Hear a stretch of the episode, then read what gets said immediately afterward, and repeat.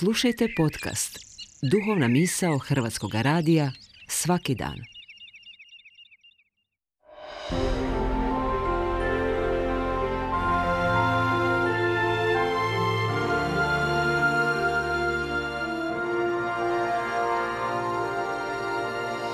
Duhovna misao. Urednica je Blaženka Jančić.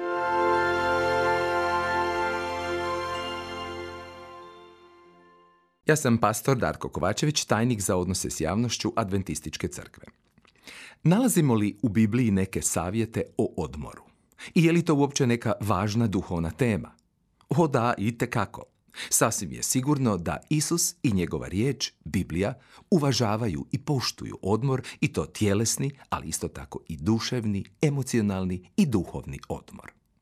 Možda bi netko mogao pomisliti kako je Isus vjerojatno bio neka vrsta Japanca koji je samo radio i služio, služio i radio i nikad nije uzimao vrijeme za odmor.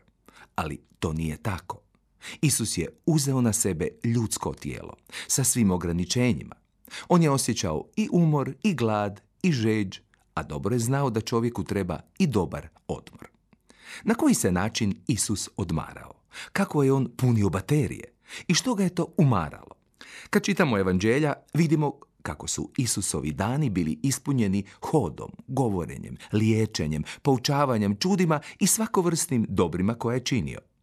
Isto tako čitamo i kako je često odgovarao na razna pitanja, pa čak i smicalice koje su mu postavljali određeni ljudi. Zbog svega toga vidimo kako se Isus često povlačio u osamu i na taj način odmarao. Pogledamo nekoliko takvih zapisa u kojima se očituju Isusov tjelesni, duševni i duhovni odmor i obnova. Rano ujutro, dok je još bio mrak, ustade, iziđe te otide na samotno mjesto i tu je molio. Bilo je to nešto što je godilo njegovoj duši i njegovim osjećajima. U samoći i miru obraćao se u molitvi Bogu Ocu, doživljavajući tako i duhovnu okrepu. Ovakav obrazac Isusovog odmora evanđelja spominju više puta, a najmilija mjesta za takav odmor i okrepu bila su mu brda ili morska obala. Isus je bio jako dobar planinar, ljubitelj gora, ali i mora. Svaki čas čitamo, recimo u Evanđelju po Marku, Isus se povuče sa svojim učenicima k moru. Pa malo dalje zatim se uspne na goru te pozva k sebi one koje odabra. Ako o odmoru učimo od Isusa, onda nećemo stati tu gdje obično staje svjetovna znanost koja danas daje slične preporuke, već ćemo uočiti i snažnu duhovnu dimenziju Isusovog odmora. Kad Isus odvaja vrijeme za odmor i obnovu, njegov središnji sadržaj je molitva, druženje s Bogom, koje je on vjerojatno započinjao već s prvim planinarskim korakom. To je pravi duhovni odmor i obnova. I mi trebamo takav odmor i takvo druženje.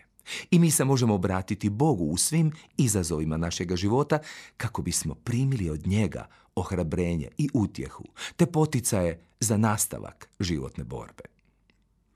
Isus se brinuo i za odmor svojih učenika, koji su ponekad u svojim vlastitim ambicijama pretjerivali, pa im je jednom prigodom Isus čak rekao dođite vi sami napose na samotno mjesto, te se malo odmorite.